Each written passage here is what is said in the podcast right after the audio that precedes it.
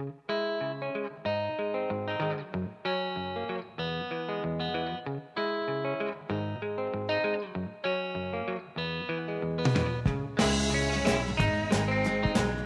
to Gone to Texas, a podcast about AMC's Preacher. My name is Alex, and I have not read any of Garth Ennis's Preacher. And I am Nick, and I have read all of Garth Ennis's Preacher.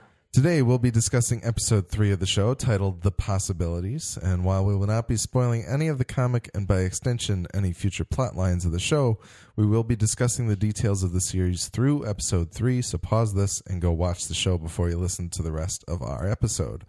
You can find more of our episodes at g2tpodcast.com. That's the letter G, number two, letter T podcast.com. We're also G2T Podcast on Twitter, and you can send feedback to g2tpodcast at gmail.com to, to tell us what you think of our show and share your thoughts about AMC's Preacher so we can read them on air. Send us corrections, observations, or anything regarding Preacher or our podcast. Uh, this past week, we were contacted uh, by the folks at AMC who wanted to do some cross promotion for the Preacher Insider podcast, which is AMC's official Preacher podcast. Uh, assistant editors Will Blank, Matt Smith, and Monica Daniel host a weekly conversation with cast and crew of AMC's original series Preacher. Uh, they sent a clip of the show to play where uh, showrunner Sam Catlin and executive producer Evan Goldberg discussed the mysterious cowboy at the beginning of the previous episode. So we're going to cut to that right here so you can check out a little bit of their podcast. Um, the cowboy is a fan favorite, and anyone who's read the comic uh, should know who he is pretty quick. And if they don't, they You're not a fan kill of the themselves in disgrace because you're not a real fan. So you can neither confirm nor deny anything. I can't say anything except it's exactly what you think it is, if you know what it is. But if you don't know what it is, You don't need to know. If you don't know, you'll find out. You'll figure it out. but it's uh, it's the part that I'm most excited about. Every time I get to see anything based on the cowboy, I get giddy. And is it a uh, a one to one with the comic, or are we going new directions with it, or It's it's In some ways, it's it th- th- that story is in many ways the most similar yeah. from Garth's comic. It's just it's sort of uh, how do I say it? It's sort of the context of of the story is different. It, it actually sort of will resonate in a different way by the time it's over. And We'll see. It'll have everything to do, even though it takes place in 1881. You'll see by the end of the season that it has everything to do with Jesse. Pretty good uh, discussion of the cowboy. I think Nick got a little, little more excited about it. Yeah, I can't wait to see. Well, maybe I do know where it goes, but maybe I don't. It sounds like You're uh, excited to see it depicted. Absolutely. So uh, we decided to do this cross promotion because the Insider podcast offers things that we can't, like getting inside of the production and picking the brains of those that are actually working on the show. But at the same time, they kind of need to pull their punches a little bit because they're going to spoil. They they don't want to spoil anything in the future. And Nick and I. I can speculate a little bit more, and Nick can kind of do some non-denial denials and things like that, and just to so we still have some punches to pull, but we're a little bit more open to discussion than they are. So uh, check out the Preacher Insider podcast available on iTunes and where podcasts can be found. And thank you guys very much for giving us the opportunity to uh, do a little cross promotion. So this week we got some feedback. Uh, this is from Bruce K. He said, "Dear G2T podcast, I'm a big fan of the comics and I'm enjoying the show so far. About Tulip, they mentioned on Talking Dead or Talking Preacher, I think he meant, that she has a very good reason for wanting Jesse to go along in this job. It just hasn't been specified yet. Uh, I think this is me talking now. I think we learned a little bit more about that in this episode, so we'll get to that shortly. Uh, also, one observation that I have is that I feel there will be some sort of consequence for the bus driver forgetting about the little girl, and we'll see that soon. Also true. A little bit more of that in this episode, although it may not have come to full fruition as of yet. Right. Uh, and then he said, finally, why do you guys think that Cassidy hates the Big Lebowski? That's from Bruce. Uh, uh, Bruce from the uh, Screenplay Archaeology podcast, where he and rotating co hosts discuss unproduced screenplays on a monthly ish basis. Go That check that really- out. That is cool. Um, yeah, so Bruce, thank you for writing in. Uh, why do we think Cassidy hates the Big Lebowski? Nick? Uh, you know, it's funny because as that moment aired last week, and I completely forgot to talk about it on last week's episode, Yeah. but as that moment aired and that and that joke happened, I started laughing so hard, and I said to Alex, I was just having this conversation the day before Yep. with somebody else, except I. I didn't. I don't hate the Big Lebowski, but I, I don't enjoy it to the You think extent it's overrated? I, I, I think it's either. I don't even know if it's overrated necessarily, but maybe it's just not my cup of tea. Okay. Which is weird because I really enjoy the Coens, but something about that movie I, I laugh at, and I'm like, yeah, that's it's good, it's funny, but yeah, I guess I guess maybe I do think it's a little overrated. I guess. But it was just funny because the, the words came out of his mouth, and I just started cracking up because it was just one of those things. The day before, I had been I had been talking to somebody, and I was like, "Yeah, the Big Lebowski. I don't know. It's just it's good, but you know, I guess it's important. It definitely is unique and original enough that Yeah. it kind of put their name a little bit more out there. we do. We like the Coen Brothers, as you can hear on the Midwest Film Nerds podcast. If you go back to any of our episodes where we talk about their movies, uh, but I don't know. I've never. I've. I've really only seen the Big Lebowski in bits and pieces. I've seen the whole movie probably four times over, but it's always been in bits and pieces.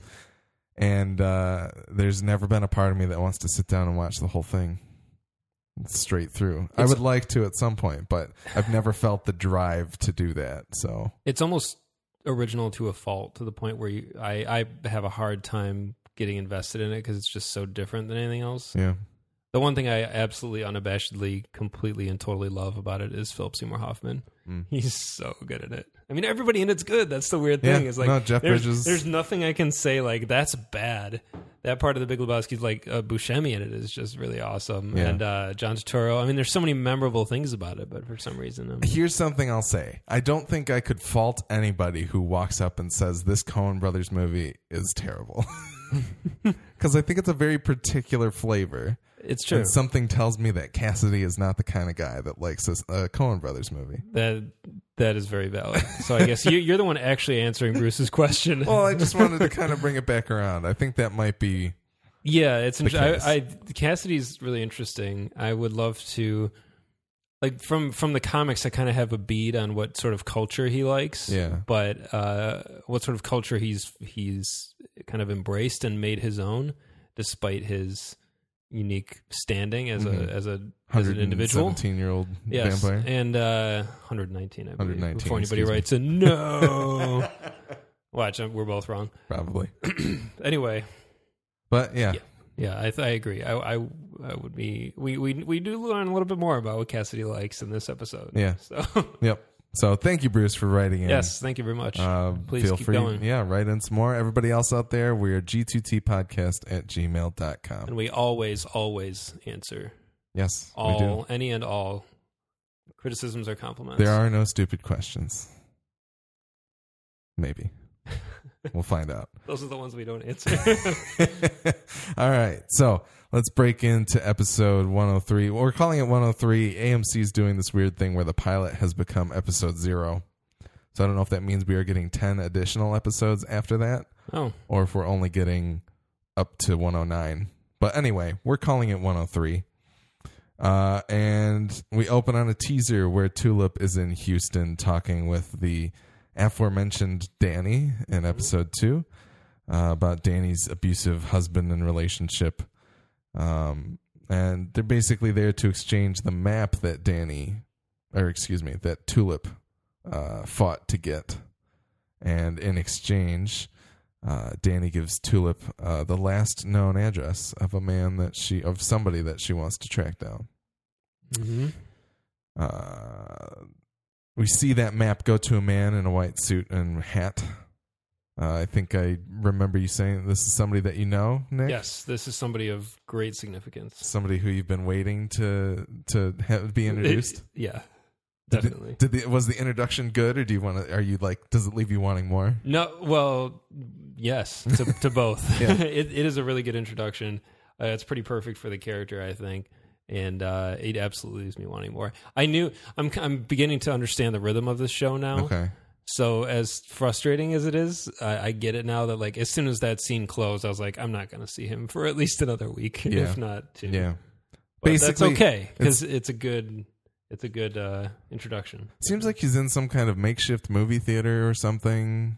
There, there was a poster on the wall that said uh, Houston fourth annual snuff film festival or something like That's that. That's what I, I thought. Something it really sounded like gross. snuff films were going on Totally. basically, and then Yeah. basically he stands up, or at some point he gets up and, and walks walks out to go deal with something or do something with this map, I guess. Mm-hmm. So Tulip also has a question: What is Grail Industries? Apparently, the map is the property of Grail Industries, so I think that's a question that we'll want answered later on. But uh, so that's all for the teaser of this episode, I think. Um, Act one, we had quite a bit going on. We've got the strange men continuing continuing their conversation with the sheriff, letting him know that they uh, are tracking down something that got loose and people are in danger. They're undercover. They seem to be of European origin, somewhere in the UK. Mhm.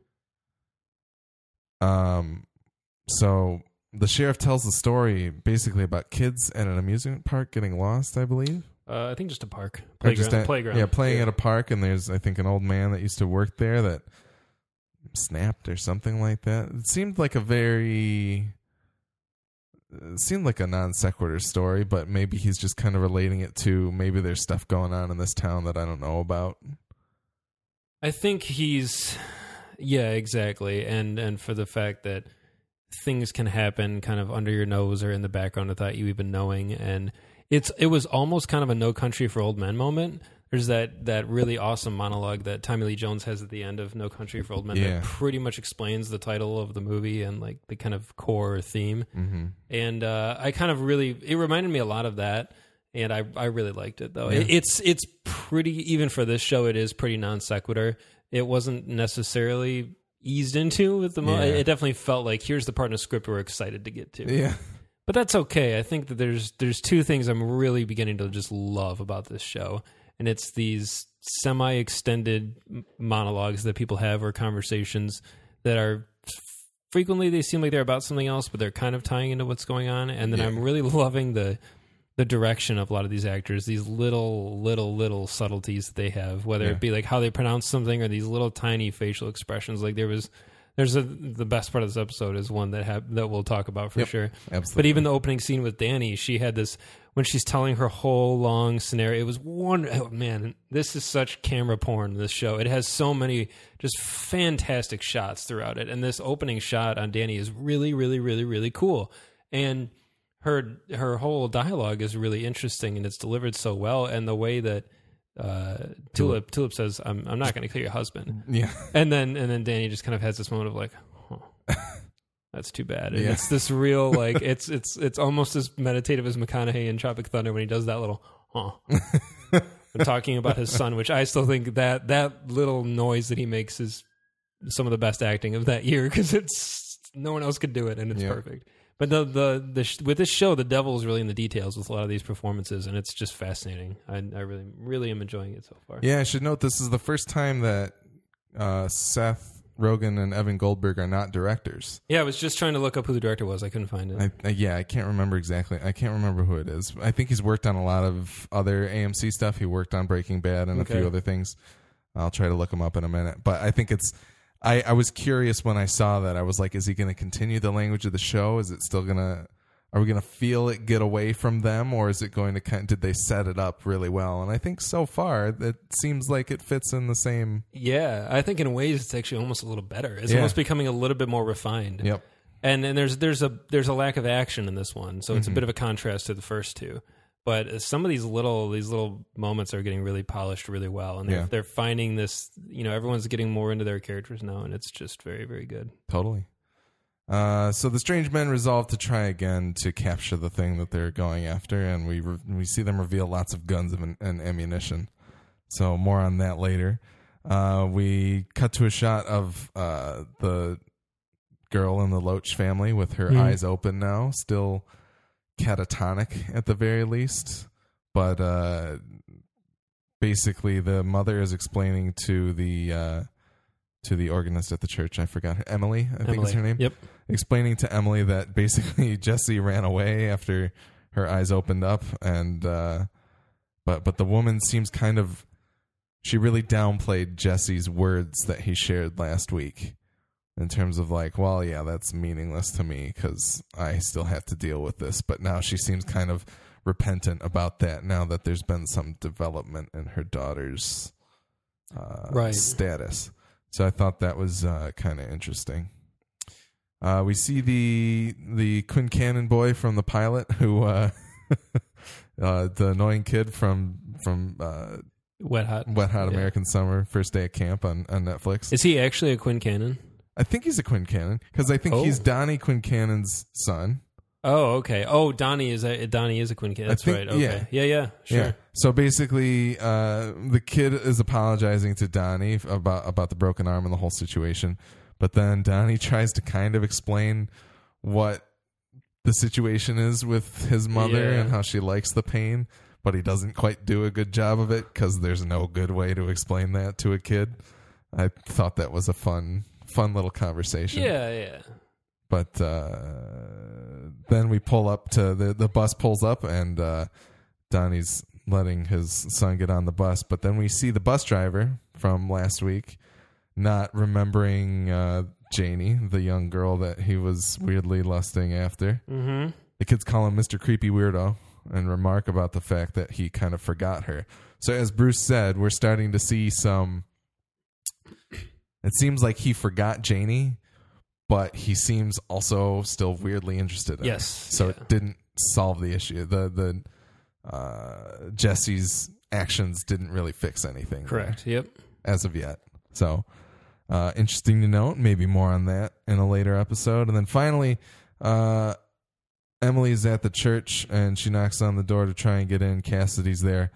And uh, he opens up the door to find that there's a coffin to take care of on the front lawn, basically. And uh, he gets ready to go and do that, but then he finds Jesse in a kind of curious, pensive state. And he says, I want to show you something. So uh, that's Act One. All that happened in Act One of the show. Whew. Pretty heavy. But I I really liked the uh, the brief kind of moment of something's up that Donnie has after the bus driver. He see, he says like, "What happened to you?" And then he doesn't get a chance to talk about it. And there's kind of this moment of like, "Huh, that's weird." And the combination of that exchange and then Emily talking to the uh, Mrs. Loach, yeah, I I really feel the series building towards this eventual like townsfolk with pitchforks kind of thing, just Ah. bearing down on Jesse. uh, On Jesse, I think that the uh, the people, some dots are going to start to get connected, and eventually someone's going to say like, the preacher broke my arm, and he went and visited your daughter, and he burned your face with like and pretty soon all these all these little moments that he's having that he's not paying attention to i think are going to start to yeah, really accumulate and snowball into some big like conflict of of Annville versus Jesse Custer. interesting. And I'm really excited if that's true because that's and th- this this is pure speculation. This isn't informed at all by anything that happens in the comics. So okay. I think that I see there there was a little moment in, in Donnie's face where he's kind of like, man, that's weird. Why does that guy got that big ass bandage on Yeah. his face? And he kind of just had this look in his face, like, huh. All kinds of weird How, happenings going. On. How many on. more people are going to be walking around sporting like you know sutures and stuff before someone goes hey man who whooped your ass oh Yeah. it was that preacher huh Yeah, interesting. Even with what happens with Donnie later on in the episode, yeah oh, you can see that he's clearly more than tipped off that yes Jesse's got more going on. But all right, we'll get back to that. Uh, Act two opens up. Tulip's pulled over on the freeway. She basically gives kind of a. It's not really a sob story, but she hands over like a fake license to the cop, and kind of tips off that she was maybe in the military, but maybe not. Mhm. I think she could easily be in the military, but she could also easily just have that ring to kind of get out of this kind of thing. yeah it's So great that's good. it's so playful and just you know she's still crushing it Yep. and uh, uh, uh, this feels like the first episode where we've really had some good utilization of tulip Yeah, it's really exciting Yeah, even even like the arrested development of the tulip storyline didn't bother me this much this episode because I feel like oh we, We finally get- got some answers yeah we get we get Yeah. some answers and she gets enough to do otherwise that's still kind of like okay it's not grating on me any, anymore. yep And I think Jesse's uh, we'll get to this later, but Jesse's feelings on the matter kind of actively it makes sense of why she's trying hard and why he's resisting. mm-hmm So, uh, so basically, Tulip gets out of a 65 over uh, ticket, which is pretty good. Kind of shows her uh, prowess of charisma Uh-huh. at the very least. That was a great scene. And she said she explained that she'd break a hundred laws just to get Jesse back on track. I, Mhm. I presume is who she was talking about. So uh, we cut to Jesse using his powers on Cassidy, pretty much having a lot of fun with it. It Right. almost seems like he gets kind of carried away until he almost knocks Cassidy out. Uh-huh. That was fun to watch. Mhm. Uh, Ca- Ca- Cassidy's acting ridiculous worked well. I could see that being the scene that they read to figure out Who how their yeah. chemistry works? Yeah, that's Yeah. that's what they read in the, the the screen yeah. test or whatever for Yep. them. Yeah, totally. The audition, Yeah, uh, I, you know, piece. that's always a process that I'd love to hear more about. Like, which parts of the script did you read? Or there, there's a lot of great stories uh, from both films and TV shows stemming out of like what happened during a casting session, or Yeah. you know how one actor would go in to read for one part, but instead they'd read for another part, and they'd be like, "Oh, you know, you were actually really good for that." I mean, there's oodles of those. That's a reason to listen to the Preacher Insider podcast because I know that Oh? on the Better Call Saul and Breaking Bad Insider podcasts, they very often have the actors on to talk about that kind of thing. And one of the beautiful things about Breaking Bad, you kind of learn that they would write fake scenes that are very much in the same tone of what they want to grab the actors for. This is in like the later seasons for smaller parts, maybe, Gotcha. but they would they would match tone and kind of emotion and where they wanted things to go, but they would make it completely removed from the show so that they didn't give away any plot details. That's clever. So That's uh, that must be nice if you have just writing to spare. Yeah, exactly, We've got this great dialogue that we're not going to use. Mm-hmm. Oh, so well. check out the Preacher Insider podcast. I don't know how much they'll get into that, but they have the access You to the know. people to do that. Yeah, no, I, I love I love hearing about that kind of stuff. So that that would be really interesting to know. Yeah. Uh, then we cut to Quincannon Meat and Power. We see a woman deliver some papers to Odin, who's sitting in the dark listening to the slaughterhouse via intercom. Yes, Kind of tells you a lot about Odin. We're- Without we're right, with no we're right on- dialogue. we're right on track so far. we're we're we're full speed ahead with Odin Quincannon. yeah. It's great. I, I as soon as that that shot pulls up of his office, I'm like, man, what a room to put Jackie Earle Haley in. This giant, crusty old minimalist, scary, dark, Yep. long. yeah. And like very violently lit. Yes. Awesome. So good. And then Uh, uh, and I said while we were while we were watching it, the casting on this show is so great from top to bottom because that woman is walking down the hallway and you just have this profile of her and she has just got this beak of a nose and it is just just spectacular. Like she's I'm just watching this this secretary walk and I'm immediately like, man, do these people all feel like the realest people even though Yeah. this show is so heightened reality. It's just it's excellent. I love that awesome. they're I love that they're picking these little oddballs for all these parts. It's Mm-hmm. really you know that that woman in the hallway. She literally has no dialogue, yeah. and But she's she left so a mark on she's you. so memorable. yeah, it's great. Yeah, absolutely. All right, and then we close out Act Two with Cassidy kind of consoling Jesse on his on his powers. Jesse's got a little monologue saying, "It feels like there's a big blender in my gut, and inside that blender there's everything: love, hate, fire, ice, polonium, ice cream, tarantulas, every, everything, all of God's creation inside of me." And then Cassidy kind of comes back at him, eventually saying, Come on, Padre, you just imagine the possibilities here. We get the title of the episode in Cassidy's words just to kind of be like, You could do something with this. Like, there might be a reason you have this power. So, Interesting. yeah. I think it's interesting you took it that way. Uh, Why did you you did you take it in a more sinister Oh, manner? absolutely. Yeah, yeah, yeah. yeah. I think I think uh, I think that's what's on Cassidy's mind, but I think he's appealing to what he thinks Jesse would want That's to hear. interesting. because I think Je- he, while he and Jesse kind of know each other, and he knows that there's more to Jesse than what he's seeing. He also kind of, I think he sees the front-facing priest or preacher part of Jesse, and knows that he can kind of be like, "You could do some good with this power," while simultaneously being like, "And you could also help me with this power." That's good. Yeah, totally. So I think that was that was a fun little thing. I'm interested on why they picked polonium as the element to throw into that little speech there, but I'll have to read up on that. As a chemical engineer myself, I thought it was kind of curious. Polonium, I think, is radioactive and kind of later on down the table, but more on that later, maybe. Um, all right, Act Three. we open up on the strange men. One of them sitting on the bed watching the Tom Cruise funeral procession on the news. and it's kind of fun listening to the background dialogue there Yeah. about the he was in countless movies, Top Gun and Mission, Impossible. yeah. It's funny that that joke is just still It's kind still of there. carrying over. Yeah. It's funny because I feel like that was probably all Seth Rogen, but I really love it, even though I don't typically love Seth Rogen. Yeah. Same here. I think that I it just it's really funny. It's a funny little little thing that they throw in. But uh basically we see the strange men suiting up in their military garb and getting ready to go and take another go at Jesse, I suppose. Uh and then here here I didn't know his name, so I had him down as broken arm Quincannon. But Donnie Donnie meets with Odin to discuss about some non-responsive customers or prospective customers of Quincannon Meat and Power. Or more people they just want to bulldoze, buy Ye- out, and Yeah, and he's just kind of like, "Do "You want me to talk to him?" And then Odin's like, "You could clean this plate off for me," and he can't do that because he's got one arm. So it was it was awesome. That was Odin remarks, "Right hand man with no right hand." Is- that's that's like his third line in the episode, and that's it for Jackie Earle Haley. Yeah. Pretty good.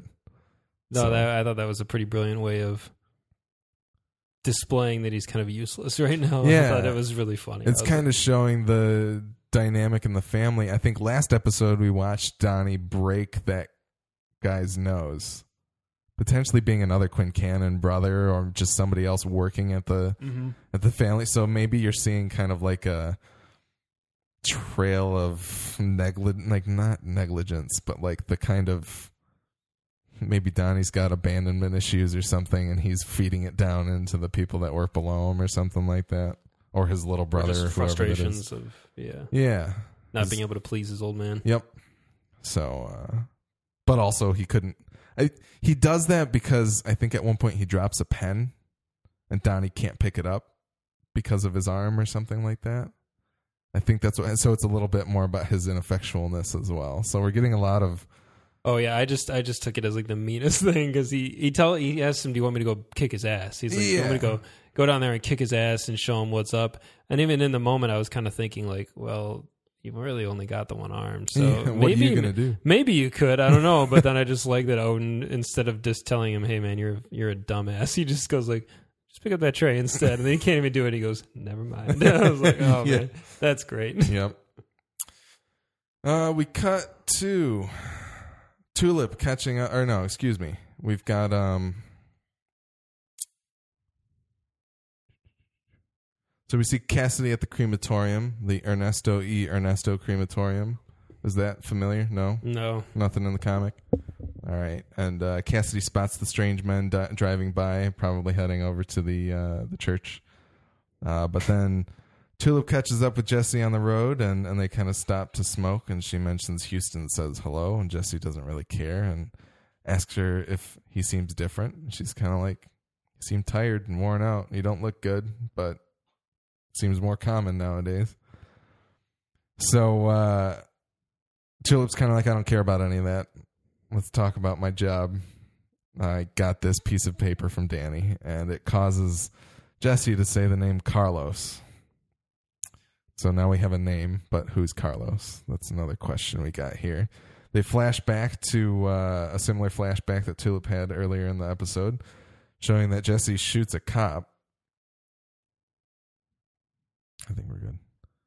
Uh, showing Jesse shoots a cop, and uh, and then I think Danny drives away. Doesn't she shout Danny?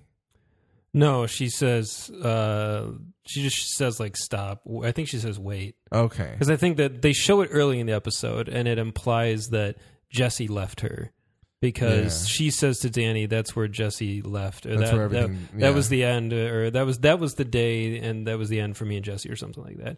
And then they show it, and so I instantly took it as like, "Oh wow, Jesse totally left her high and dry." And you hear like a bank siren in the background. Yep. So, but then they show that Jesse was right there, and so I. It's implied now anyway to me that it's Carlos, Carlos who screwed left them them. over. Yeah. She also does say she spouts off a whole string of remarks about Carlos. She says like he's a kid killing, life ruining, two timing, four flushing kind of kind of thing. But she lists off this string of like credentials, basically that he's a bad dude. Yeah. and that he definitely screwed them out of something serious or killed somebody that was you know really important to them. Yeah, so she says, "Come on, Jesse, come on, let's go kill Carlos," and then they drive off in Tulip's They car. peel out, and it's Yeah. awesome. Yeah, and it's like it's it's she's kind of rattling off his resume to kind of be like, "You you want to be a good man? Let's go stop this bad man." hmm So, uh, Act Four: Strange men are packing up their arsenal, head over to the church at night. So I guess maybe they weren't heading over there yet, but Cassidy ends up running them over in his van. And uh, then he kind of quickly realizes that he's already killed them once. He's going to go get the stuff to clean them up, and they come in the church. and uh, I love his. He just says clones, like, and he's totally fine with that answer. He just walks away. He's like, "All right, yeah, it's gonna take a little longer to bury him." And he's like, "Yeah, clones must be." Duh. yeah, It's funny the the perspective that he must have being a vampire. He's just kind of like, "Well, whatever. What do I?" yeah. know?" He like is ready to believe and discount basically anything and just get ready for the next set of clones whenever they show up. Yeah, Yeah. it's pretty good. Um, so they kind of have this discussion, and and the the strange men reveal that the preacher has something of of theirs, and they want it back. Uh, so then we cut away. Um, Jesse and Tulip are gassing up at a gas station, and Jesse's trying to tell Tulip something, but this dude is honking at her from behind to get out of the way, and she just won't have it at all. And then we get this micro expression from Jesse that you you enjoyed very much. it's so funny. it's beautiful. He gives a little just a little head shake to how There's the whole his whole face does like the wave. It's really funny. He's sitting there, and it, it's one of those things. that's so it's so perfect and practiced and then learned over time. Like the really in that expression, he very clearly told us that like he has spent so much time with Tulip and he knows her so well, and that this is just another ridiculous thing that she does all the time. Like it gets almost no actual reaction out of him yeah. when what she's doing is clearly just just ridiculous. It's so stupid. And he just look and as he starts to look back, he is like one of his eyebrows comes up and you see his jaw move. He's just kind of like like he's trying to think of how to react to it, and instead of just the little tiniest of head shakes. He's not gonna say anything. Very very funny. It's very similar. It's reminiscent to me of Iron Man Two with Justin Hammer at the bar and Robert Downey Jr. there, and Justin Hammer says something about how Christine Everhart or whatever her name is is right. uh, is is doing a spread on him or something like that, and you just see Robert Downey Jr. kind of give this quick little. "Uh, No, I'm not gonna not gonna comment on that. Right. It's a very similar expression and just as just as well thought out and Mm-hmm. decidedly placed there that kind of really lets you appreciate these people playing these characters. Absolutely. Yeah, So- it's great. Uh, but then we have Jesse head in to go to the bathroom, and Donnie's in there with a gun, and uh, he basically wants to humiliate Jesse or kill him or something like that for the reputation that Donnie's kind of gained. But then uh, Jesse says, "I'll make you one promise: if the cops find your body, I'll make it look like a suicide." And then he uses his power to set up that suicide tableau. But then, kind of as he realizes what he's doing he's enjoying it a little bit up until he gets to the point of where he's about to essentially kill this man against his will. Well, obviously, you kill somebody, it's against their will. But uh, he tells Donnie to drop the gun. And then he says, I get it. Do you know what he meant by that? Do you what did you get off of that that uh, kind of reaction? That was a little weird. I think that was not so much about the power, but I think he thinks that he was given that power Is it maybe Cassidy's words clicking with him? Well, I think it is that, and he, the the whole season so far, and obviously we're still barely into it. It feels like we're on like episode seven, even though we're totally not. Yeah. And I've been wondering why he hasn't talked about or thought about the the heavenly body that visited him, and and and I was wondering like if he forgot, like if if the moment was you know quote unquote traumatic enough where his his brain shut it blocked it out. Yeah. But I'm, I'm thinking that he probably chalked it up to just being drunk, maybe. Yeah. Yeah. But I think in this moment, he's kind of understood that he has this power now in order to maybe fulfill his mission and help the people of Annville, like become a better preacher and like show them the the light of the Lord, etc. And I would love to go back and watch the pilot again to see if he had. I'm pretty sure he has a moment where he's like praying or he starts to pray, and he's like, "I." he, he has some kind of mission statement of what he wants to do, Yeah. and I think that's when it shows up. And I'd love to watch it again to hear what exactly what he was saying. But anyway, I think what he's saying is he's it, it's not him understanding how the power works because I think he gets it, uh, but I think he's uh, he uh, well he says I get it so. Uh, I it- think he, he's basically understanding now. He he thinks it's part of his mission, and so I think it's again it's going to reignite that like the the preacher in him that wants to like actively help people. Interesting. But I think he still hasn't quite learned firsthand how destructive it can be accidentally. He doesn't. I don't think he understands the literal. How exactly how literal it is. Yeah, he hasn't told anybody anything that's too like up to interpretation, uh, uh, except for Annoying Man in the first episode, and Yeah. even then, I'm not sure if he's really understood. Good old exactly. Ted Ted Ryerson. Yes. So yeah, that's right. He still hasn't made that connection. I was waiting for them to, to cut back to the girl uh, who was catatonic, and then being like her eyes are like crusty and like getting Yeah. infected and shit because they won't close or they can't close them, which is the way it works in the books. Basically, there's no there is no reversing it unless he does it. But I wonder if it, if like in that case, he says open your eyes, not keep your eyes open. True, but he doesn't say open them and then close them. Yeah. So I mean that that's how it works though. Like Okay. it, that it's it's just open your eyes. Okay, what do I do next? So I, I I think that there may be some sort of incubation period or some sort of half life on his powers, like for it to eventually fall off. But there's some pretty specific ones that happen later in the books that are pretty interesting, where he he begins to learn how to calibrate it in a way so that he he knows to say like sit here for one hour and then get up and leave kind of thing. So he yeah. he starts to know how to like He's How to really time it. learned the Yes. his ways around it. So he could have like I almost expected him when he got it with Donnie. I almost expected him to say, "Wait ten minutes and then go home," and or something like that. Yeah. And he can he can get very specific with it. It's really cool. I'm I'm really excited that now he's starting to kind of tap into it and, and that play around a bit. yeah, absolutely. Yeah, it's really neat. Awesome. Uh, so Jesse kind of walks out, and having had that epiphany, he decides not to go to Carlos, and Tulip gets pretty angry with him. And uh, it's Pretty funny. yeah, so still waiting for that to break off more. But I think getting the backstory and understanding more about why they are the way they are, it Mhm. bothered me less this episode. That uh, Oh, for sure. that that Tulip is still these two unstop the unstoppable force is meeting the immovable object. Like that's what that is, literally. I feel like the three lead characters are all kind of in a place now where they've all caught up to me. So I feel like I, with the pilot, you really got a sense of who Jesse was, what he wanted to do, where he was going. And with Cassidy, you don't really get that, but you don't need it. And I think the show kind of builds in the idea that Cassidy doesn't really need a clean cut objective. He's kind of there as a, almost a foil.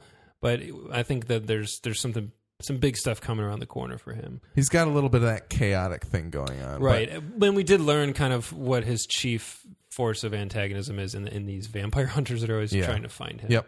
And now I feel like Tulip is finally in a place where we understand her motivations. We understand why she wants Jesse involved so bad and uh, just kind of what she's about. We've had a lot of examples of her ability to talk her way in and out of situations. And uh, so I feel like those three are all kind of on a level playing field now as far as character development. So you thought Jesse left her high and dry in the flashback?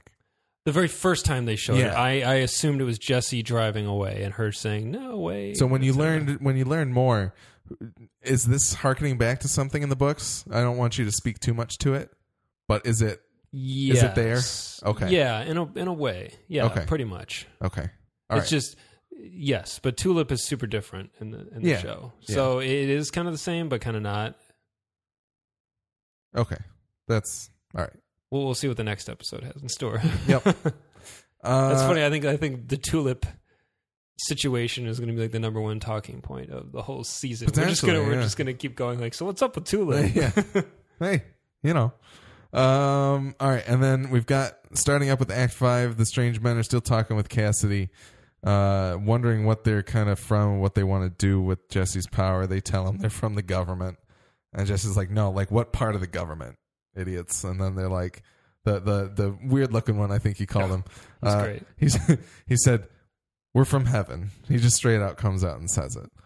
Now I think in the same way that we know Cassidy was telling the truth, likely telling the truth about his age in the last episode. I Mm-hmm. feel like this guy's just kind of like, like I'm still wondering are these guys from heaven? But you know something's up with them Yes. because they're clones. And they keep coming after him. Like there's like it's something's going on. So you kind of want I want to take him at face value, but we'll we'll see kind of more about that.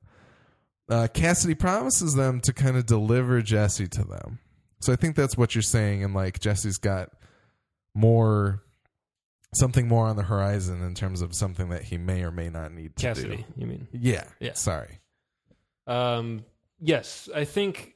Well, I think Cassidy is a really interesting character because he he doesn't really have to do anything. I think he's he's at the point where he's he doesn't really have any friends. He doesn't have any real connections, and I do think he has a really genuine bond with Jesse. Like he does, he does f- see a real friend in him Yeah. and somebody who will accept him and uh, frankly maybe a, a preacher is the one sort of person he hasn't tried being friends with yet Mm-hmm. but i think uh, there is there is a real connection between those two and i think cassidy is kind of a guy who just kind of explores like Yeah. so what'll happen if i do this what'll happen if i do that kind of thing he's used to drifting he's used to wandering and i think it's int- i really like what they've done with him kind of set him up as like the church kind of gopher to just kind of do the odd jobs in order Yeah. to be able to stay and it's it's cool because you know he doesn't need to. He doesn't really need to do anything. But the fact that he's staying there is He pretty, wants it- to be there. Yeah, he does even before he finds out about Jesse's power, and now there's something really keeping him there because I think he's he's never seen anything like it.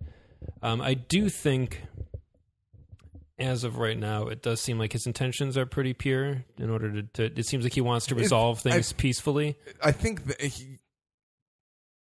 No, keep going with with your thoughts on it, and then I'll say what I think. Well, well, the two the two gentlemen basically say they want to like they want to kill Jess. Like they they've made it clear they just want to kill him, and, and he's like, well, listen, how about I will I will bring him to you, and you can talk to him. He'll listen to me. I'll explain your situation, and that you have this thing that they that you guys want back, and we can just do it peacefully. And I think that I think like three things. I don't know. I kind of do think Cassidy just wants to see what'll happen if he gets Jesse in the same space as these guys. Yeah, I do think he kind of I do think he has Jesse's interest in mind, as I guess is what I'm saying. So Yeah. I think that we're, will probably see this show try to paint Cassidy as a potential turncoat a couple times. Like we we may kind of it seems that that happens a lot to those kind of characters in in, in just in fiction where they get painted as the would be betrayer and then either they are or usually like whoops no he was friends all along It- and cassidy is such an interesting character in the books that they, they can kind of do whatever they want with him it seems to me as though Cassidy's kind of um, keeping them closer so that he can be more aware of what they're doing and where they're trying to be. Like it doesn't it doesn't when I hear him say I'm going to like essentially deliver Jesse to you, I don't really believe like I don't think he's just on the level going to be like, "Hey Jesse, these guys want to talk with you." And this is this like I maybe that's how he'll explain it, but he'll just kind of be like maybe he's doing this to allow himself to give Jesse the upper hand. yeah Like I think that's, so. That's that's what I came away with, but I do agree that it kind of paints him as potentially being somebody who could turn on, especially with the tease for the next episode. Yeah. It kind of does that, and I I, I, I don't know what's going to happen. Truthfully, I think that he very well may just run to Jesse and go, "Hey, man, these guys." They say they're from heaven and they know about your power and they, they know what it is and they want it back. And then he'll say maybe like this is our chance to figure out exactly what the hell it is. Or yeah, but I think he is kind of he does almost have that little bit of Joker on him where he kind of just wants the to see. chaotic force of Yeah, curiosity. So, all right, and then uh, we got two final points here. Uh, Eugene or Arseface is at dinner with his father, the sheriff, uh, talking about Tracy Loach, the girl who's now opened her eyes, uh, which apparently is being passed around town. So that's interesting to note. But uh, Arseface mentions wanting to go and visit her, and his father says, "Stay away from the whole family. You want to get yourself killed." And then he calls them a monster swamp. So he calls the whole there. town a monster swamp, doesn't he? I- he's, he's saying there's like maniacs on the loose and escaped lunatics and Yeah, yeah. Which is yeah. So I think that's kind of playing into the the sheriff getting heckled last week, being called a murderer, and kind of like there's something going on here. I have a theory about that now. Is the theory founded in comic No. knowledge? No. So, well, let me, and then I, I'll say the final scene was Ted Ryerson's funeral, with a beautiful portrait. yeah, it's so awesome. it's it's awesome. I kind of want to buy it on, on that props website we were talking about. Absolutely. And uh and uh I think Emily I think is the only one Yep. sitting there with uh with the preacher giving the the sermon. So um And we see the John Custer tombstone in the foreground. Oh yeah, yeah yeah yeah Yeah. and then there's kind of there's like a gas outlet or something. Yeah. I don't really know if that meant anything or it was just kind of a Yeah, I don't know. That was that was interesting. like a weird I don't know. I was like my first thought was like is that a Quincannon thing? Yes, that's kind of what I thought too. I kind of think there's some big giant something stewing with the Quincannon Okay. Empire, and uh, it definitely seems like they're building towards this three-way conflict with Quincannon, Meat and Power, uh, Jesse Custer, and Annville. It Yeah. seems like Quincannon's kind of trying to soak up as much real estate as they can, and uh, for what purpose though, other than just growing? Yeah. Seems more nefarious than just uh, building the building the commercial empire. With that dark of an office that Odin's in, I don't know. I think things are pretty light and happy there. so, all right, what's your theory on the sheriff? I think that Arseface is somehow involved in the accident that put the young Loach woman into the coma, Ah, and that they were calling him a murderer, Arseface. And so when his dad turned around to like kind of say, "What'd you say?" and because Arseface is the one who says, "Dad, just let it go." yeah, Plus, he wants to go visit her, and his dad says, "Stay. You, you want to get yourself killed." yeah, And I think maybe Arseface was either her boyfriend or something, and they got into a car wreck or some. Somehow he was involved in her in her accident. and that led to him wanting to kill himself. Correct. And now he's this living, walking, terrible thing that I just love. Every time, I don't think an episode of this will go by where the very first scene of him in the episode, I won't laugh a little bit because, Yeah. and it's not because I think he's really funny. I just, I'm, I'm in awe of this creation that they have because Yeah. I, I hate that character so much in the comic, and he's really great in the show. Yeah, He's really great. Uh, yeah, that's just great. But anyway, I I do I think that they're somehow related, and uh, I, I really I, I kind of missed the one-on-one talk between Eugene and, and the preacher in this one. I was Yeah. really enjoying those, and I don't want them to just keep having them and never have it go anywhere like this after-school special moment. But I do I do really love Arseface's genu. He's so genuine, and he really really wants to get good with God again. And he really was like devout when he was young. He, you know, you say I used to be able to talk to God and I could hear him listening and I could hear him talking to me. Now I can't anymore. And I think that's that's the most tragic thing in this whole show. yeah, That's that's that's so much worse than a lot of the other terrible things we've seen so far because Yeah. he just wants to so he, he feels so bad about what he did and he clearly wants to do whatever it takes to get to get good to get better again. I almost said get good, and uh, that's just he's so sad and just Yeah. so great. You talked about it a little bit in our Warcraft episode with like good people being the ones that really see the real unhappiness and bad things happening to them in terms of like Eugene seems to have this real heart, Yes, but it's kind of his own weakness kind of took it away from him, you know. That moment of him being kind of like I got to end this. I I messed Yeah. something up has kind of taken away the pure good that he felt that he was, and it leads Yeah. him to ask the question of Does God hold grudges? That kind of thing. Oh man, it's heartbreaking. Yeah. Because yeah, he uh, he's he's so gross and so just kind of loathsome in the comic because Yeah. he's he's really embarrassing and just kind of stupid and you you understand why his dad. I mean, I shouldn't say you understand why his dad hates him. But I do like in this show they humanize him so much more, and they humanize his dad because his dad and uh, the the sheriff. Uh, why am I blanking on his last name? Anyway, he um he he in the in the comic is just awful. Like he's horrible to Arseface. He just ignores him, and he's always like, ugh, like face palming. But Arseface kind of is that way in the comic, where you Yeah. kind of like you kind of get it. He's He just always he's always more. embarrassed of his kid. Yeah. But in in the show, he's just so human, and I like that they actually had a conversation. They had like a normal. They had a normal talk for a minute, and then he brings up Tr- Tracy Loach. Is that her Yep. name? I Yeah. think so. Yeah, and then it kind of turns into that like This town's full of terrible thing. yeah, and it gets a little dark. Yeah, Root, Sheriff Root. Yeah, And uh but yeah, I really I really like what they've done with with those characters. I think it's really cool. They've become much more ex- initially when they said like W. Earl Brown was playing Sheriff, he's playing Hugo Root. I was like, that's awesome. but he's so different from what I expected, but I'm really enjoying it. That's good. I think it's really good. Good. But yeah, Eugene continues to just be just this little shining star. Yep. and it's Yep. great. All right. But I, I am really curious to see if that's going to play out like I think it is. Yeah. Uh, it's pretty sad. That'll be interesting. That'll be interesting. Um, so I think we can end up. We have a few questions from the episode. Who is Carlos? Is kind of the main one. Uh, are the strange men actually from heaven? Which is kind of a. We may or may not ever get any real confirmation about it, but we'll see. Uh, what's up with the Loach family? Like, I, I kind of took that for some reason. I took that speech a little more pointed towards the Loach family, but I think we can incorporate it into what your theory is of like what's going on with the Loach family and the Root family. Like, what's did, does is is your theory going to play out that that similar way? Because I think there's like my my question here: Why is the sheriff so quick to tell Eugene to stay away?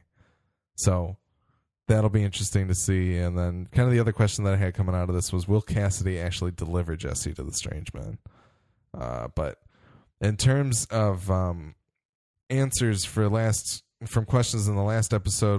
Uh, so we get the answer that uh, Jesse's power does work on the girl in a coma. So clearly he's got his power has effect on more than just conscious humans, which is uh, in, important to note, I think. And then uh, from episode one, I had I had more questions about kind of Tulip's background and what messed up work she's into. We get a little bit more about that with her and Jesse that flashback. So Mhm. uh, that's that'll seem like we'll get more on that later. So overall, episode three, I liked it a lot. yeah, I think I almost, I probably liked it better than episode two.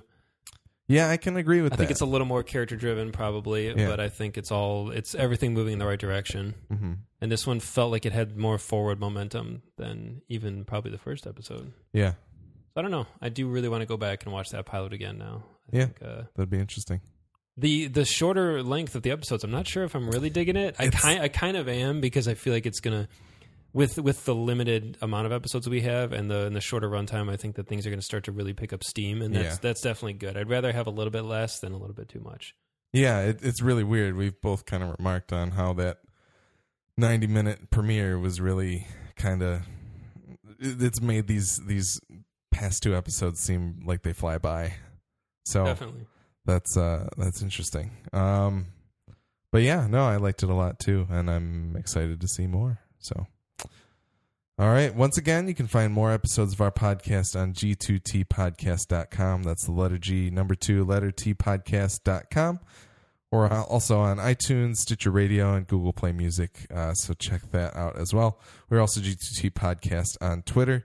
And you can email us at g2tpodcast at gmail.com to tell us what you think of our show and share your thoughts on AMC's Preacher so we can read them on air, much like Bruce. Thank you, Bruce. Bruce. Uh, send us corrections, observations, and anything regarding Preacher or our podcast. If you want to hear Nick and I talk about film with a few other friends, uh, be sure to check out the Midwest Film Nerds podcast at MidwestFilmNerds.com. And then the Midwest Podcast Network also has a video game podcast called the Midwest Game Nerds Podcast. Make sure you check that out at MidwestGameNerds.com. Our theme music is the song All In by the band The Red Thread, and it's being used under a non commercial Creative Commons license. And uh, I think we can end here.